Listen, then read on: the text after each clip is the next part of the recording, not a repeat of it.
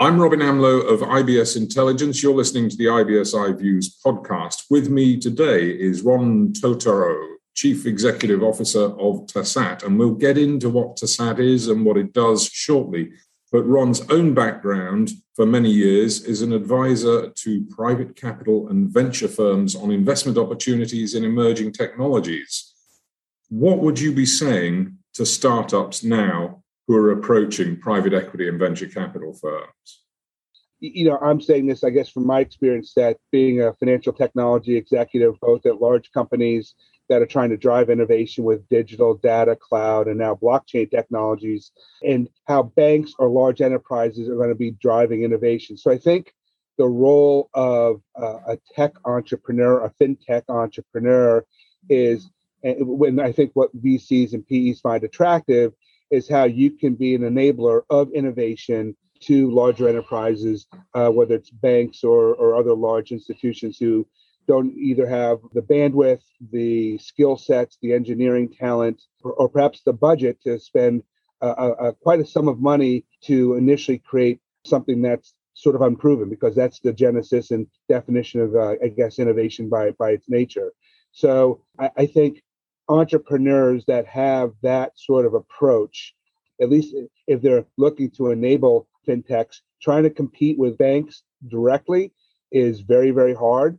Some people try to create a bank and, and, and do things in a novel and different way, and that's that's an interesting concept. But I think uh, if you have the most elegant way to demonstrate to a PE or VC that you're a partner and a friend of being able to drive innovation, that's a very compelling story one that sort of uh, gets you the types of fundings at the kinds of valuations that an entrepreneur seeks.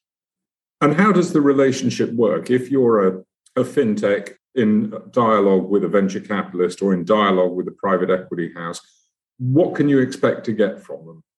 There's an awful lot of money out there. It still ceases, you know, you know, we, we all sort of read the press day to day and see how much money is raised at, at the various valuations. So I, I think the, the real trick is trying to find people who have money who can be partners around the business, who have been around your business models, have experience around the customer sets that you're trying to sell to, have experience with a broader array of what I would call partnership capabilities and network capabilities that can ultimately help sort of a, a younger or earlier stage company expand itself. So, you know, it's easy to say the term smart capital, um, but, th- but that's what I'm referencing. It's really trying to partner with folks that have the kinds of pockets that can fund you not once but twice as you go on uh, the funding journey, ideally, and you can build upon that relationship. But those folks that can actually help uh, a leadership team at a fintech think critically about the strategic moves that they need to make. Okay, let's move on now to the company that you're currently chief executive of, Tassat the first digital payments platform to be approved by the NYDFS and FDIC. I'm going to say this to you an awful lot of people have admitted to me that the US has lagged in uptake of digital technology in finance. Where do you stand on that? Oh, I would I would double down on that all day long. It's uh, uh, especially folks in Western Europe and in the UK I'm not referring so much from a consumer payments perspective, but from a B2B payments perspective, about 67% of the US market is still legacy or paper based in, in the way money is moved, and, and it's extraordinarily archaic. Uh, our friends across the pond shake their heads in disbelief that that checks are still a, an, an operating way to sort of move value anywhere, uh, let alone in, in the United States. So, yes, I would say in the US, on the consumer payments front, that thing in our po- pocket called the iPhone has revolutionized the access and how lending platforms and payment platforms can be made. What's more interesting though is so much more money. You know, the the the, the addressable market for B two B payments is five that five times that in the United States. It's a twenty five trillion dollar market, not a five trillion dollar uh, consumer market. And so we at Tassat focus on new rails with blockchain to move monies in the B2B realm to digitize it and, and, and digitally enable these payments that are awfully archaic. It's probably just as well you're in the B2B realm because arguably in B2C, the banks are going to lose it and they're going to lose it to the likes of Apple Pay and they're going to lose it to the likes of Google Pay. Yeah, I, I think that that's a fair stance, and I think you know, as I, I've had a chance to speak to 50 uh, bank CEOs in the U.S., mostly of, of call it mid-tier banks, some of the large banks here, but but many of the banks, you know, that have you know 10, 20 billion in assets, upwards to maybe 100 billion in assets, and they they're worried that these new tech-enabled banks, if you would, that are starting from scratch, they're digital first. They have deep pockets, deep resources, and they're built. They're basically building themselves as a technology company. That's an extraordinarily different mindset than what a traditional bank, whether it's here or in Europe, has thought about themselves. You know, as, as they've grown through the years. All right, let's focus on what you do on B2B payments. Your services are being offered as a white label. What's the benefit of white labeling from your perspective? I guess it means you can get, as you were saying when we were talking earlier about uh, venture capital support, if you have a service that will complement what an existing institution does, they will take it on board. Is that where you are? Absolutely. And, and I like to refer to, to us, and when I was an executive at a public fintech company that you know, was selling technologies, I refer to us as an arms dealer. At the end of the day, we want to be an enabler, we want to be an enabler of technologies to, to multiple banks. We don't want to compete with banks, right? So, and again, right now, so many banks are nervous about how to drive their innovation agenda. So, Tassat, for example, what we do is we tokenize a US dollar deposit that lives in a DDA account at a bank. And these tokenizations that occur in a digital wallet then enables very similar to a consumer transaction large sophisticated corporate customers and institutions of banks to move billions and billions of dollars. So we've launched our first business and yes it was white labeled with signature bank. That, that business is called signets. Signets uh, and this is a, a well documented story has process we process billions and billions of dollars a month. And due to that signature bank has attracted many customers and billions of dollars of new deposits that has had an extraordinary impact financially on their bank.